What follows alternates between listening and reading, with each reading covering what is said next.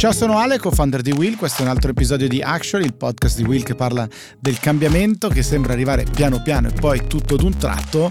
Siamo qua e siamo in tre, caro Riccardo. Siamo in tre, lo so, perché vuoi, vuoi ridurre ancora una volta il mio spazio, eh, i miei margini d'azione quando si parla eh, di, di, di, un noto miliardario e, e quindi hai cercato degli alleati. Ecco, devo dire che non ho capito bene se sarà dalla mia parte o dalla tua parte, ma quindi lo facciamo dire a lui. Con noi c'è oggi Stefano Feltri. Ciao Stefano. Ciao, grazie dell'invito. Ma grazie a te per aver accettato. Stefano è il direttore del Domani, che è questo giornale che esiste quasi dalla stessa, diciamo, stesso arco di tempo di Will. Quando è nato eh, ufficialmente Domani? È uscito a metà del settembre 2020, ah. quindi siamo partiti un qualche mese prima a lavorarci e poi appunto sì, settembre 2020. Siamo, siamo, quasi coetanei, siamo nati a, a gennaio dello stesso anno. Il domani ha ovviamente dire, un, un, obiettivo diverso e anche un, uno strumento diciamo così, di diffusione diverso perché è un esperimento tanto digitale quanto cartaceo o, o, più digitale che cartaceo? Come lo definiresti tu Stefano? Eh, dipende, se continuano a crescere così i prezzi della carta e della distribuzione sarà sempre più digitale. No, vabbè, insomma, siamo un giornale digitale viene su abbonamento che ha anche un'edizione cartacea in edicola, ma il consumo delle edicole ormai è riservato a una, a una insomma, alla stessa quota di mercato dei vinili rispetto a Spotify, diciamo. Fantastico. Non parleremo del bonus eh, che si era provato a pensare in campagna elettorale dei,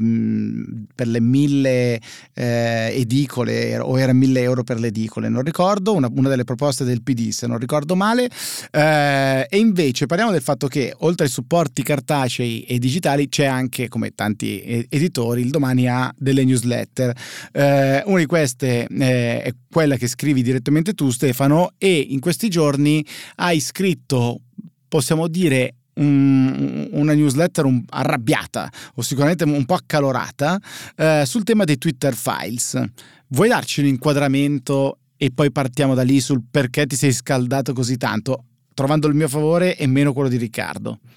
Ma cioè adesso io poi faccio giornalista, quindi diciamo mi interesso più che scaldarmi, però mi ha colpito il fatto che eh, una storia così importante non è raccontata. Se voi cercate nell'archivio del New York Times Twitter Files trovate un articoletto streaming sito, eppure quello che sta succedendo è abbastanza enorme perché Elon Musk che ha tutti i suoi mille difetti, ma come i nuovi acquirenti di qualunque cosa cerca di eh, farsi un po' di pubblicità e l'ha fatto in un modo interessante, ha chiamato un gruppo di giornalisti di diverso orientamento politico ma tutti noti per essere come dire teste pensanti indipendenti e gli ha detto venite qui nei miei uffici e vi do accesso a tutta la eh, come dire, documentazione interna di Twitter dall'inizio per farne quello che volete. Questo è il modo in cui ce l'hanno raccontata, poi c'è tutte le teorie anche qua, ma forse non gli ha dato tutto, non lo so. Quello che sappiamo è che questi giornalisti stanno pubblicando i Twitter files, che sono appunto i resoconti di comunicazioni interne, da cui si capiscono delle cose che eh, danno molta ragione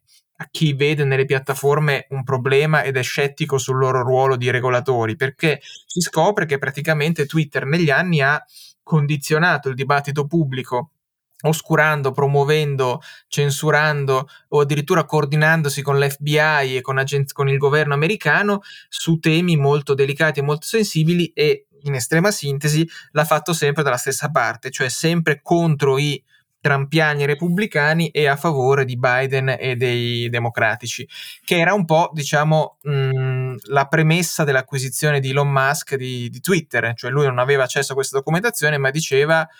c'è un eccesso di ideologia nell'uso delle piattaforme che mina il free speech, cioè mina la libertà di espressione perché si possono dire si è liberi di esprimere soltanto le idee eh, diciamo che sono maggioranza nel mondo della Silicon Valley, nel mondo di Twitter che sono quelle progressiste, diciamo così. Questo è un'estrema sintesi, poi è più complicato, però insomma questa è la sintesi. Tra, tra questi file c'è il caso sostanzialmente del, eh, di Hunter Biden, il figlio di Biden e i suoi intrecci, diciamo così, con l'Ucraina, che di nuovo era quello che Trump era accusato di aver fatto, cioè di, aver, di essere andato da Zelensky e aver provato a condizionare delle sue azioni eh, fronte co- corruzione, ricerca e inchieste sul, sul fronte corruzione, proprio mondo e famiglia Biden, in cambio degli aiuti militari, sembrerebbe che effettivamente è successo lo stesso, ma da una parte Trump ha rischiato l'impeachment, dall'altro eh, Biden e questa, questa inchiesta sarebbe stata nascosta sostanzialmente, corretto?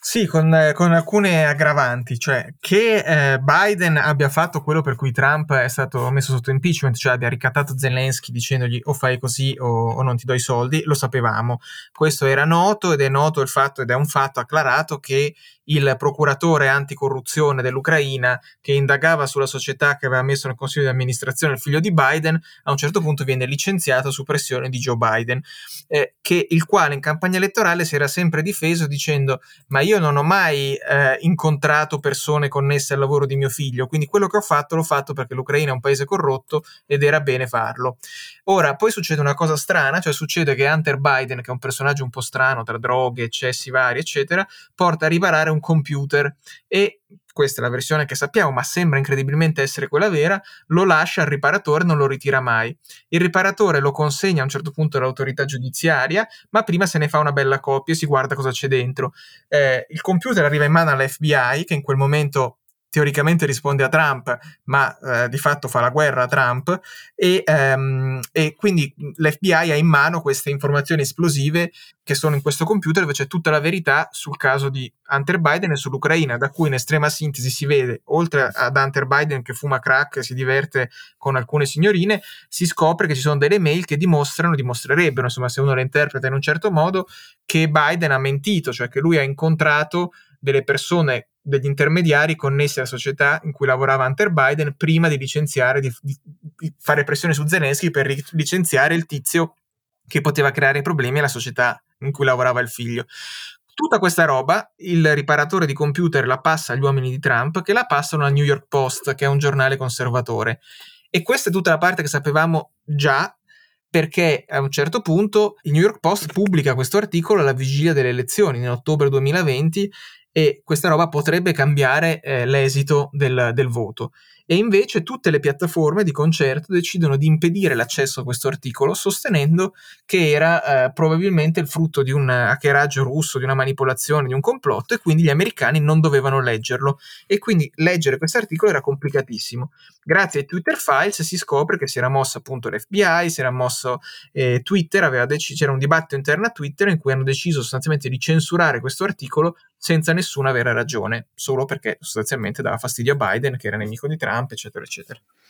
Allora, qua diciamo, poi, poi lasciamo a Riccardo, eh, sono curioso di sentire anche la sua, a parte il fatto che io se lascio il mio telefonino a, all'ottimo Johnny Fix, che è il, la persona, diciamo il negozio qua a Milano, credo tra i più noti, che ti ripara il telefonino in pochissimo tempo, in, in Chinatown, sono terrorizzato a lasciarglielo un'ora solo per rifarmi lo schermo di tutto quello che posso avere nel telefonino e non ho niente, solo foto di pastori tedeschi. Se sei il figlio di Joe Biden e hai delle foto del genere sul computer, lo porti da un signore X, lo lasci e non lo riprendi più. Mi sembra una cosa un po' strana questa, no? Diciamo, Alessandro, credo che nessuno di noi due sappia dire che, come sarebbero i tuoi ragionamenti se li facessi sotto effetto di sostanze giusto eh, questo... sotto effetto di crack, magari ragioneresti diversamente. Ecco. Probabilmente aspetterei di essere solo proprio per portare il computer a sistemare, chi lo sa. E, e, e, il secondo aspetto è che, come al solito, nulla succede in un, in un vuoto cosmico e quindi già è successo che le piattaforme sono state accusate di essere state il mezzo con cui la propaganda russa ha fatto eleggere Trump e quindi come dire in un certo senso se vuoi la struttura che non sto giustificando eh, però mi, mi verrebbe da dire la struttura dice non ricaschiamo lo stesso errore,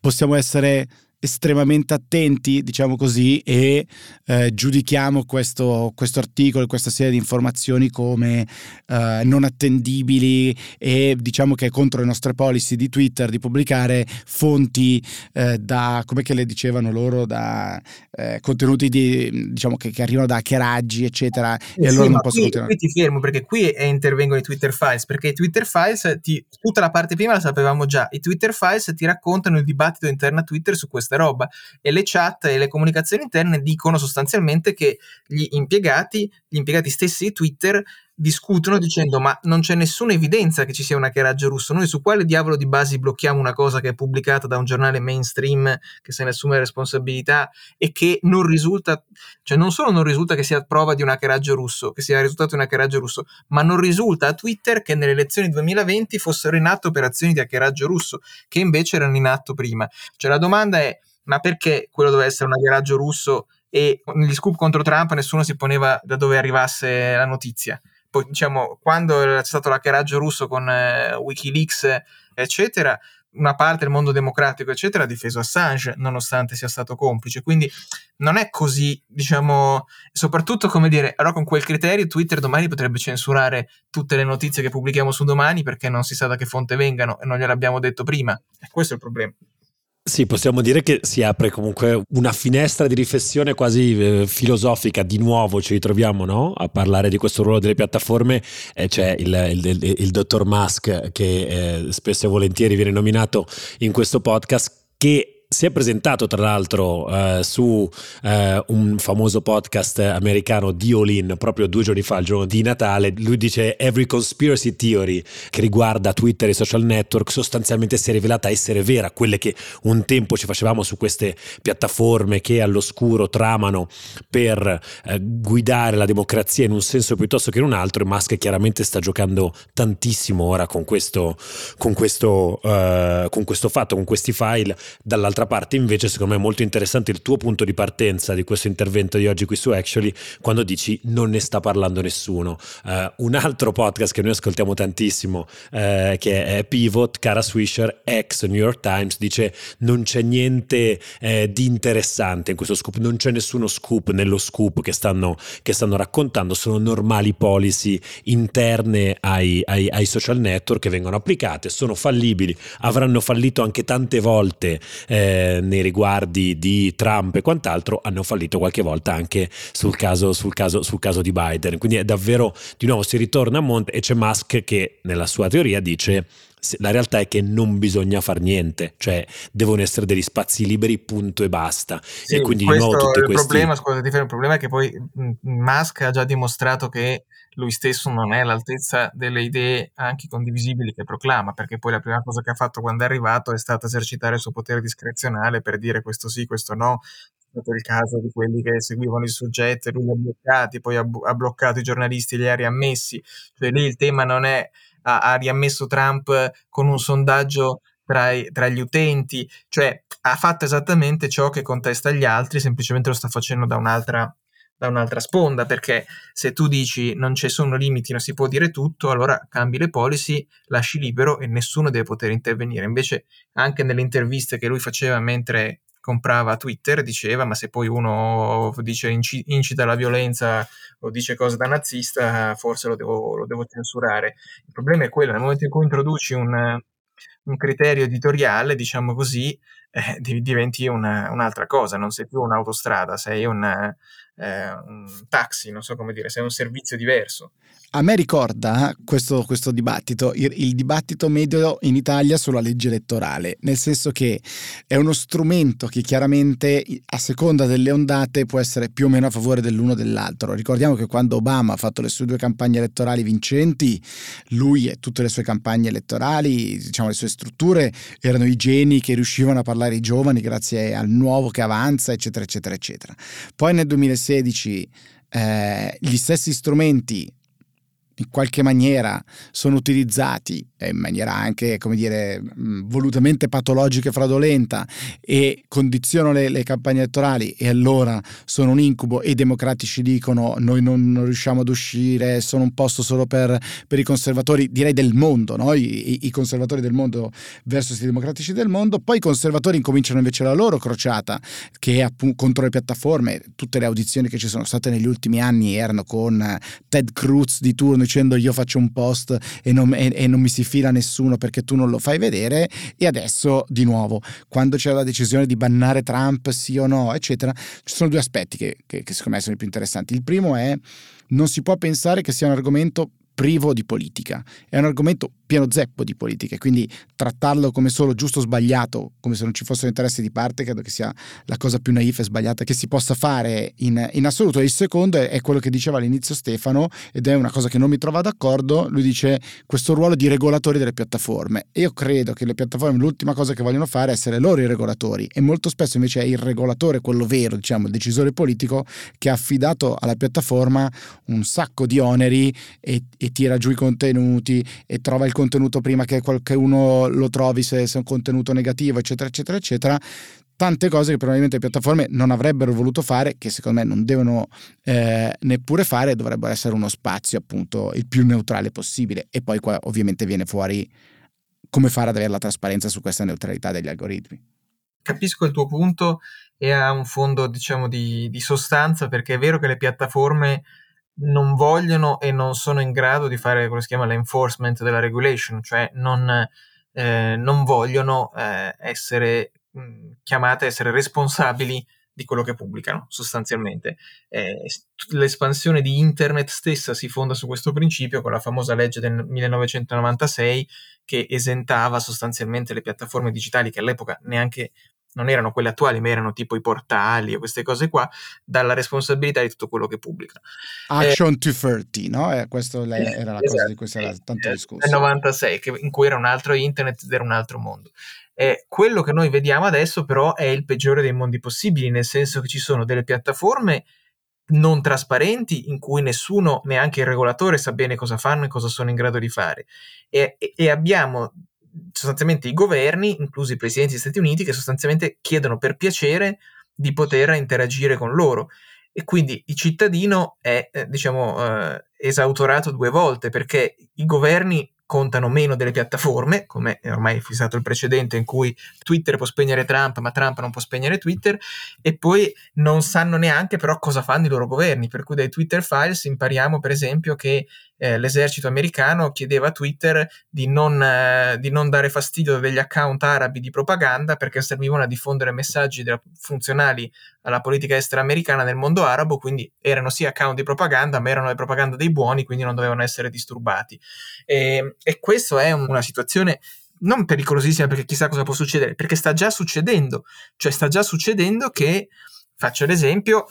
durante la pandemia Twitter ha condizionato il dibattito e ha condizionato il dibattito oscurando persone che esprimevano posizioni, diciamo, uh, su questioni del Covid che non necessariamente erano disinformazione o, uh, come dire, um, informazioni false, ma erano opzioni di policy diverse. A un certo punto c'è stato un dibattito che aveva una sua legittimità mm, intellettuale, cioè di dire dobbiamo proteggere tutti o soltanto i fragili, quindi dobbiamo stare in lockdown oppure dobbiamo eh, lasciare proteggere, isolare molto le persone più fragili e lasciare che gli altri continuino la loro vita, eccetera. Eh, poi,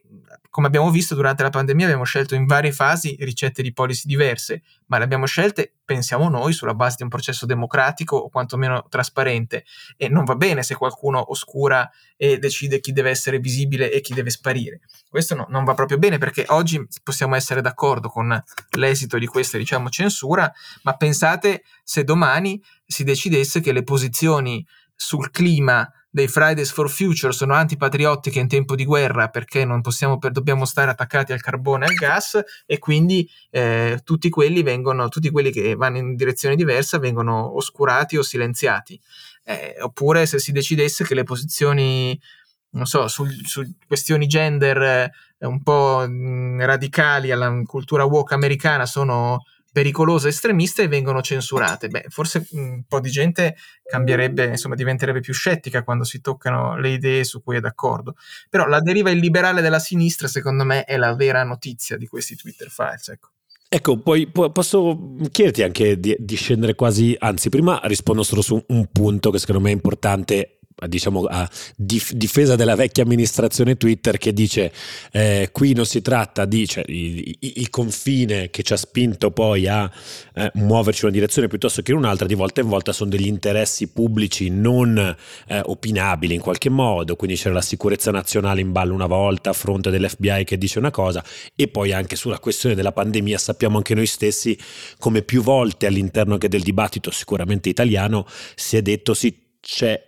un punto oltre il quale non si può andare, no? cioè non tutte le opinioni hanno legittimità, diciamo, in chiave pubblica e quindi non c'è spazio per posizioni antiscientifiche, adesso dicono delle, de, de, delle frasi che sono state ripetute a lungo eh, nel, corso, nel, corso, della pandemia. Vorrei però adesso andare dove, stavi, eh, dove ti stavi indirizzando autonomamente. La sinistra e il liberale, noi ne abbiamo parlato all'inizio dell'anno, dopo immagino anche tu aver letto eh, quel lungo editoriale eh, sull'Economist di inizio anno che titolava appunto eh, l'era della sinistra e liberale, potresti provare a, a definire, a dire quali sono i connotati di questo nuovo organismo?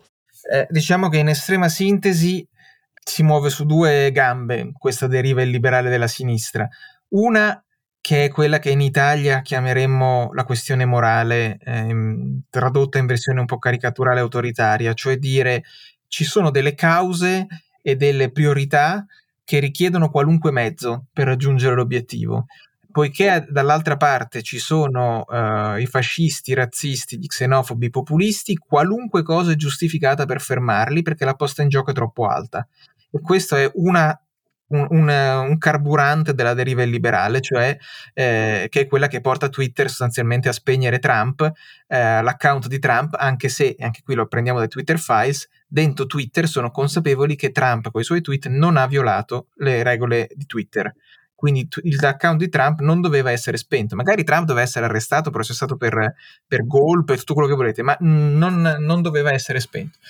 L'altra gamba della deriva liberale della sinistra è eh, quella, diciamo, della politica identitaria, che in estrema sintesi tende a incasellare tutti all'interno di sottogruppi sempre più specifici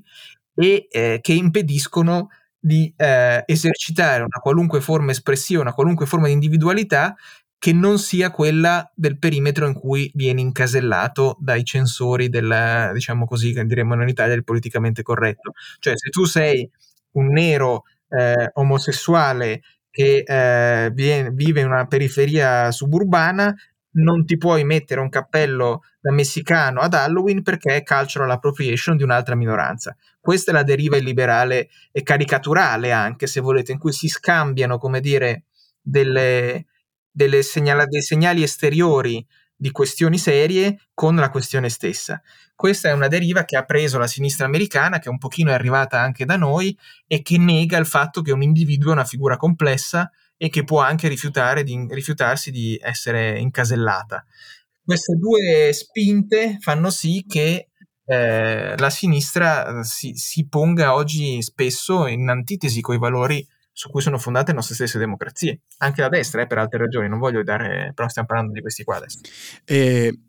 nella tua newsletter facevi riferimento alla copertina del, dell'Economist di tempo fa, di cui noi abbiamo discusso tanto, anche qui in Will, che era appunto del libro Left, con il, diciamo, il pezzo più, più, ampio dell'Economist di, di, quel tempo, ormai di qualche mese fa, che era dedicato appunto a questo un po' attorcigliarsi della, della sinistra che appunto non permetterebbe un, un dialogo diverso ulteriore rispetto ad alcune proprie posizioni. Però tornerei sulla parte diciamo più tecnologica eh, per, eh, in chiusura di questa chiacchierata perché secondo me è un aspetto interessante ovviamente nell'incrocio con la politica eh, per due motivi. Il primo è che ieri mi stavo ascoltando come follow up della puntata di Mele Marce su, su SBF eh, mi stavo ascoltando alcune dei, dei, dei migliori momenti delle audizioni eh, appunto al congresso americano eh, rispetto al fallimento di, di FTX e ehm,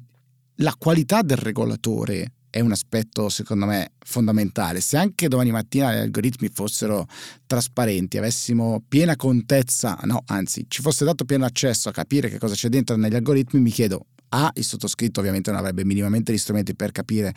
eh, come funziona quell'affare e B, il regolatore lo saprebbe fare. Ricordiamo le scene di quando c'erano Zuckerberg eh, o il CEO di Google con eh, i, i, i deputati senatori americani che chiedevano ma se io parlo con questo telefonino, vado di là, mi becca, mi sposta, mi ascolta, mi fa, mi disfa domande estremamente banali e a volte completamente strampalate, la qualità del regolatore è gigantesca mi sembrano, diciamo come, come variabile in, in campo. È, è, un grande dibattito, eh, ti rispondo sì, hai ragione. La qualità dei regolatori in America soprattutto spesso è volutamente bassa, nel senso che la differenza salariale tra un avvocato che lavora per un'autorità indipendente come la FTC o altri e uno che lavora nel privato è cresciuta in maniera esponenziale negli ultimi vent'anni e le aziende hanno imparato che il modo migliore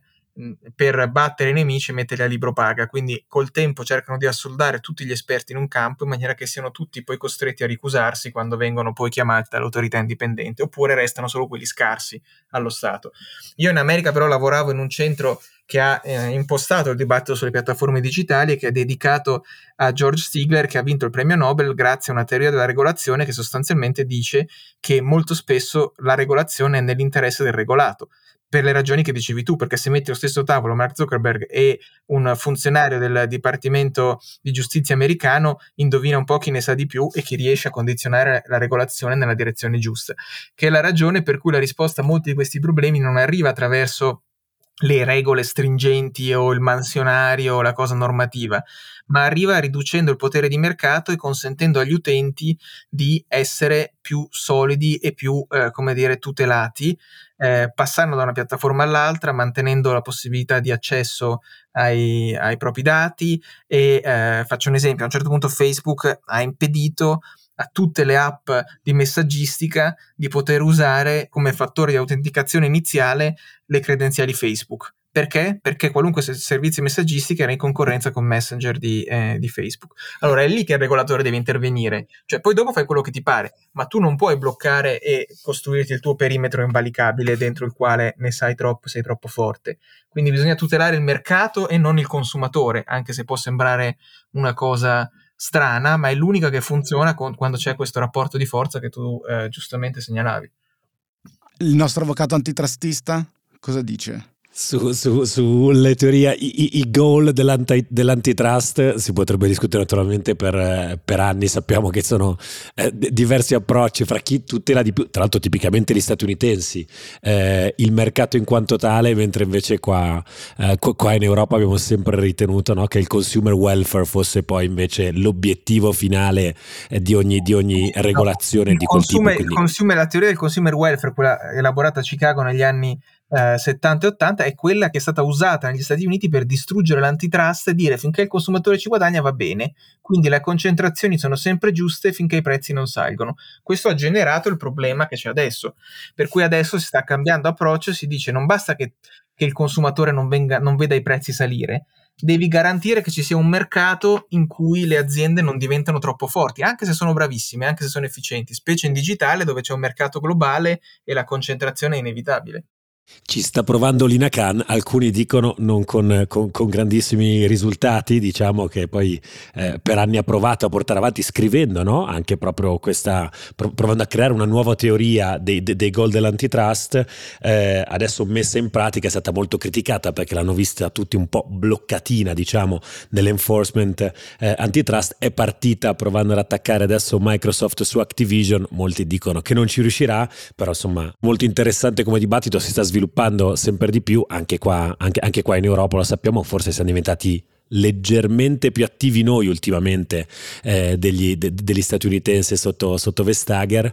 E mm, insomma vedremo un po' dove, dove va a finire Va detto che sui social network in questo momento poi la risposta di alcune, di alcune, piattaforme è ci avete detto per anni che eravamo degli oligopolisti e che c'erano delle barriere sul mercato così alte da non permettere nuovi ingressi, i nuovi ingressi sono arrivati, i nuovi ingressi hanno sbriciolato alcune posizioni di mercato e quindi hanno avranno ulteriormente scuse per i prossimi dieci anni per dire no, no, no, qua non mi dovete regolare e non dovete bloccarmi le concentrazioni perché come vedete è un mercato guidato dall'innovazione e c'è spazio per entrare se tu hai un buon prodotto. E TikTok docet, così, così si giocheranno. Sono pronto ad immaginarmi la teoria, diciamo, degli avvocati americani per i prossimi anni. Ne è venuta fuori una puntata più da nerd del solito in termini di eh, regolamentazione di piattaforme elettroniche e ehm, eh, leggi sulla concorrenza, però secondo me è particolarmente interessante. La mia, diciamo, sintesi, se fosse in una riga, è che su questi temi, cioè su quelli della regolamentazione di piattaforme, che poi è la base di questo podcast, ma dei temi di cui parliamo sempre, eh, pensare che ci sia un chiaramente giusto, un chiaramente sbagliato, assoluto, punto eh, credo che sia il primo, il primo, errore e la delicatezza di queste decisioni, bannare Trump, eccetera, è gigantesca. E non è il, quello che ci sembra appunto giusto oggi perché a favore di quello in cui noi crediamo eh, diciamo la cosa migliore, la decisione che, migliore che possiamo assumere perché appunto se il vento poi gira potrebbe essere contro di noi. Stefano, grazie mille per esserti prestato a questa chiacchierata, è davvero molto molto interessante, una newsletter così come il giornale è sempre piena di, eh, di spunti, quindi complimenti anche per il tuo lavoro e grazie ancora per essere stato grazie con noi. Grazie a voi dell'invito e alla prossima. Ciao a tutti. Grazie, ciao.